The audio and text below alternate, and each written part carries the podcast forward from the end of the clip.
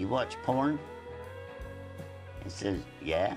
I said, Well, do you enjoy the guy with the little one doing it, or do you enjoy watching the guy with the big one doing it? And he says, Well, obviously, you want to watch the guy with the big one. I said, Well, you ain't that straight. Oh, um, I guess so. what?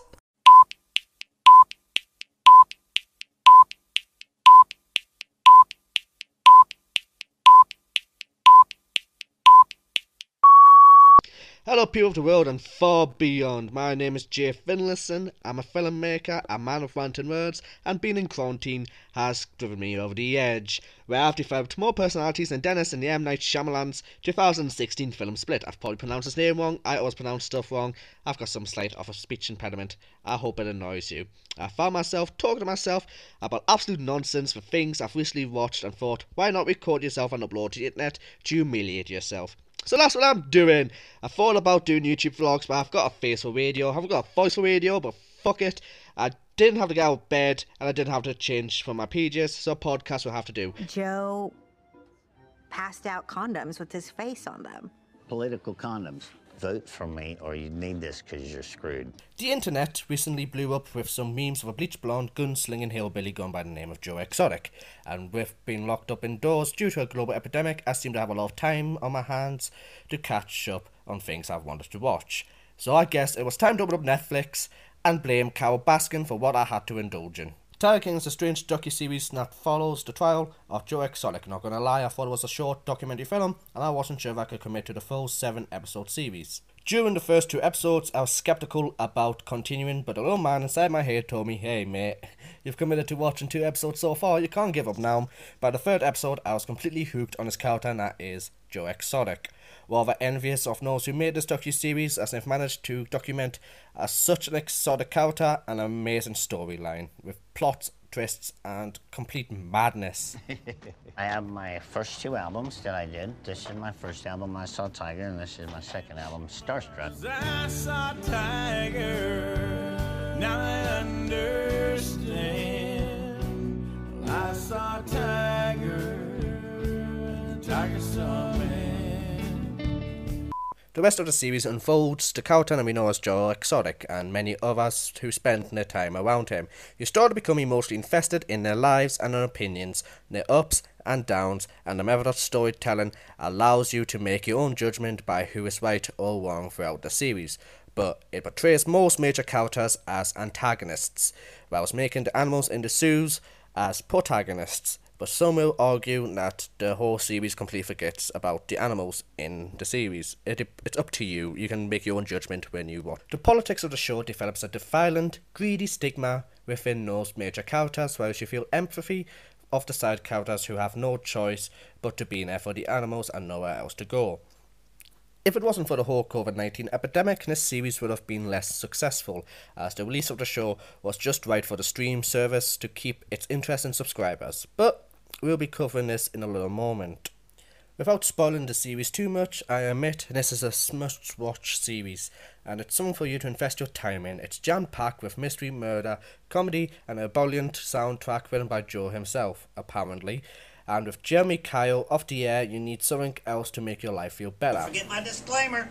Everything is an opinion of mine. It's not attached to any company, any business, or anybody else. Like I really give a shit. Carole Baskin. Carole Baskin. Carole Baskin. Carole Baskin. I consider that bitch to be one of the biggest terrorists in the exotic animal world. Carole Baskin. By the introduction and the previous review I just read out to this episode, you would have guessed it. This episode is about everyone's current favourite meme generating Netflix series, Tiger King. Well, kinda. Released 20th of March 2020, directed by Eric Goody and Rebecca Chalkin. If I pronounced that right, I'm sorry if it's pronounced wrong. Chal Chai Chalklin. The series consists of seven documentative episodes and a special episode hosted by Joel McHale, interviewing some of the contributors to see where they are with their lives now, Joe Exotic, and their thoughts about the docu-series itself. According to Netflix, Tiger King took approximately five years to film. Year of production started in 2014. Over the five year period, footage was edited into seven 45 minute episodes. Directors Eric Goody and Rebecca Chowkin stated we had a story now was unfolding every day, practically. If someone was in the field, all footage was coming in from shooting 18 hours a day. Eric Goody, a devoted reptile conservationist, initially set out to investigate a famous Florida based snake dealer. Just by chance, he and Chalkin came across a man pictured in episode 1 of a caged snow leopard in the back of his van in humid 100 degree weather. That set me out on this journey to really understand what is going on with people keeping big cats in this country, Goody explained during an interview. According to recent records, Tiger King was a massive hit within the first 10 days from its release date. The show had reached an audience of 34.3 million people. Oh, Tigers, it's 2020, we don't discriminate, which makes the show Netflix's most successful show to date. Oh no, Tiger King is a huge success. It is a prime example of timing is everything when it comes to release dates for film and TV shows. But did Tiger King save Netflix from its competitors? Four days after the release of Tiger King on Netflix, on the 24th of March 2020, in the UK, Disney Plus was launched. Four months and 12 days after initial launch in the US. In the United States, Disney reportedly amassed more than 1 million subscribers through pre orders. And it's easy to see why Disney is throwing a lot of weight behind Disney Plus, offering Hallmark franchise like Marvel and Star Wars, not to mention a treasure chest full of nostalgic films we all grew up on. Disney is a massive household name to many, and everyone knows what Disney is. Disney Plus had snagged an estimate of 24 million US subscribers as of the end of November 2019 and the strong debut for the Mouse House's new streaming package boosted cancellations among Netflix customers, according to a new Wall Street analyst. But this may be wrong. As for Netflix, at the end of November 2019, at the end of quarter 4, Netflix had 167.09 million active users. 61.04 million were US citizens, which is 1 million more than its last quarter. Statistics show that throughout the year in 2019, the US Netflix has a steady stream of users from 60.23 million to 60.62 million users between quarter 1 and quarter 3, whereas quarter 4 it had 61.04 million as I stated before. And that was US servers, US servers, US citizens, sorry. But quarter four statistics show in November approximately 1 million users signed up to Netflix US during Disney's launch in the United States. With 2020's active quarter, Netflix has now got to date 182.86 million worldwide users, with 69.97 million living in the US. Each quarter throughout the year, Netflix database has a steadily increasing rather than dis- decreasing, and with stock shares staying the same, with a slight increase proves that Disney didn't make a dent to Netflix user base as predicted by analysts. According to StatsCar.com, Netflix subscribers are a loyal bunch, with the majority reporting that they would keep Netflix even if the monthly subscription price increased, and subscribers will also state that they would continue using the service with ads with a wealth of content spanning multiple genres. And with a diverse catalogue of TV shows, movies, and documentaries, Netflix appeals to a wide audience and constantly impresses users with its often binge worthy original content. Whilst Disney has 50 million subscribers around the world to date, Disney is still behind in the world of demand streaming of film and TV. With the majority of films people already own on DVD oh no Disney Plus originals are primarily marketed to children and young teenagers. So why isn't Disney marketing out as much to adults? Well, with other than showing TV shows that most fans would own as a DVD collection, such as Simpsons and Star Wars fans, which may suggest the reason not many are signing up to the subscription service. According to many Star Wars enthusiasts I have spoken to, they insist that Disney may have ruined the Star Wars franchise. That's their opinion. It's also your opinion, and some of us opinions if they have or haven't ruined the Star Wars franchise. Some are turned off to the idea of Disney Plus originals aimed at adults like The Mandalorian. The, Manal- the Mandalorian. The Mandalorian. I am so bad at pronouncing names of stuff. I have spoken. Disney has at least 18 original Disney Plus shows available, along with a mass library of nostalgic shows from when I was younger, such as Hannah Montana, Phineas and Ferb, Sweet Life of Zack and Cody, and That's So Raven. But other than these great names, they haven't released other great titles, such as Pair of Kings and Cory in the House. Another annoyance about Disney Plus is that they've got the Ice Age movies available on its service, but they don't have Ice Age Dawn of the Dinosaurs, which is one of my favourite Ice Age films. So having an Ice Age marathon is merely impossible, along with the Marvel Cinematic Universe, which isn't fully complete. You have a deal with Sony for Spider Man, why not work something out with Sony to stream the Spider Man films? Yes, Disney has a section in the Marvel category called the Spider Verse, which shows the cartoons and shorts which were shown on Disney XD back in the day. So why are you doing this, Disney? Complete franchises, please, so I could have an Age marathon like a man-child I am. As a current partial subscriber to both streaming services, I find my attention still being diverted to Netflix. Is there others out there that would agree with me?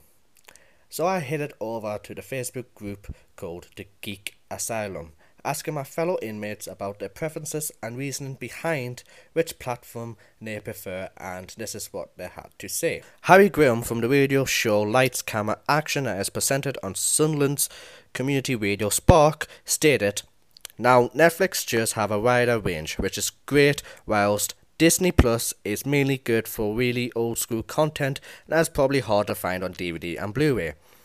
This further one's a matter of preference, but Netflix has the upper hand of showing content that's coming to the service in the week, while Disney Plus doesn't. This is only because I'm doing a community radio show, and at the minute, due to lockdown and cinemas being shut, I'm providing listeners with new content available on the platforms.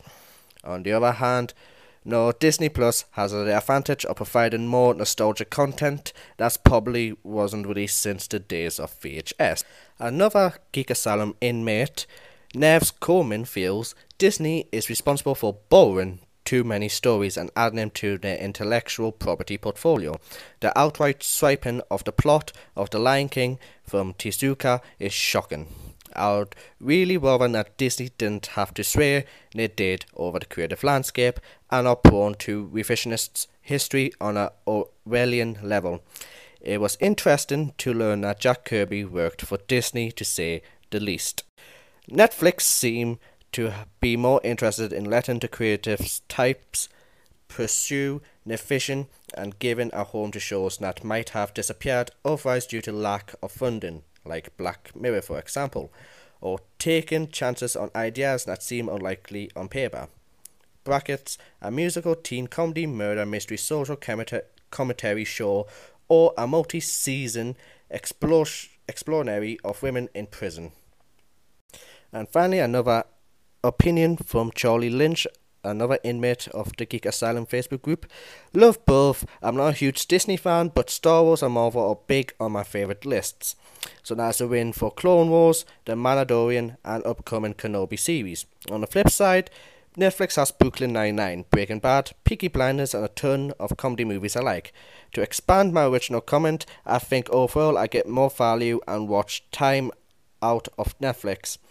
But Disney Plus has just enough stuff I like that caters to my interests to make it more than worth the small cost I pay for it. I love the accessibility for both on mobile apps as I travel for work purposes, and it's an excellent way of passing time to watch shows on a tablet or even mobile phones. So did Tiger King really save Netflix?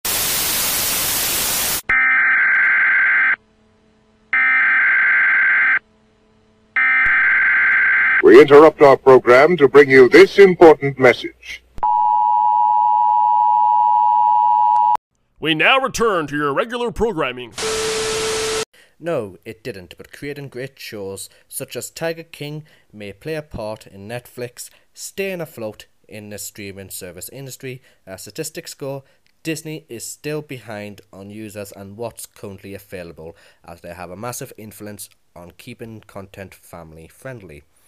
So, to the day of this episode being published, Netflix is still the king of streaming and will continue to grow within the foreseeable future. So Disney. Both are brilliant streaming services, don't get me wrong, and both have their charms and their audiences in mind. And with Disney being slightly cheaper than Netflix, you can get both services for less than £15 a month, depending on price plan from Netflix. So, in all sense, you can get the best of both worlds. I am currently writing a review on Disney Plus, which will soon be released on my journal at www.jfinlinson.net. It may take a while, as the issue with writing and talking about Disney is that I am contacted, contacted, what? No, contracted, not contacted, sorry, contracted with Disney, as I worked on a Disney film with them last year. Due to confidentiality reasons, I cannot inform you which film it is, but I am excited to see it on the big screen. So, most stuff said about Disney during this podcast was used for educational material, so was the sounds used from their shows, and used as a comparison towards Netflix, along used for entertainment value. Also, over my journal, you'll be able to read the review I read out that was at the beginning of this episode. If you've got anything to say on this matter, you can communicate with me on social media like Facebook and Twitter. My handles are in the description of this podcast. As it's the end of my podcast, my first episode, I shall leave you with this information. In Russell Crowe's new film, he stars as a man that ate his wife and is quite pleased with himself in.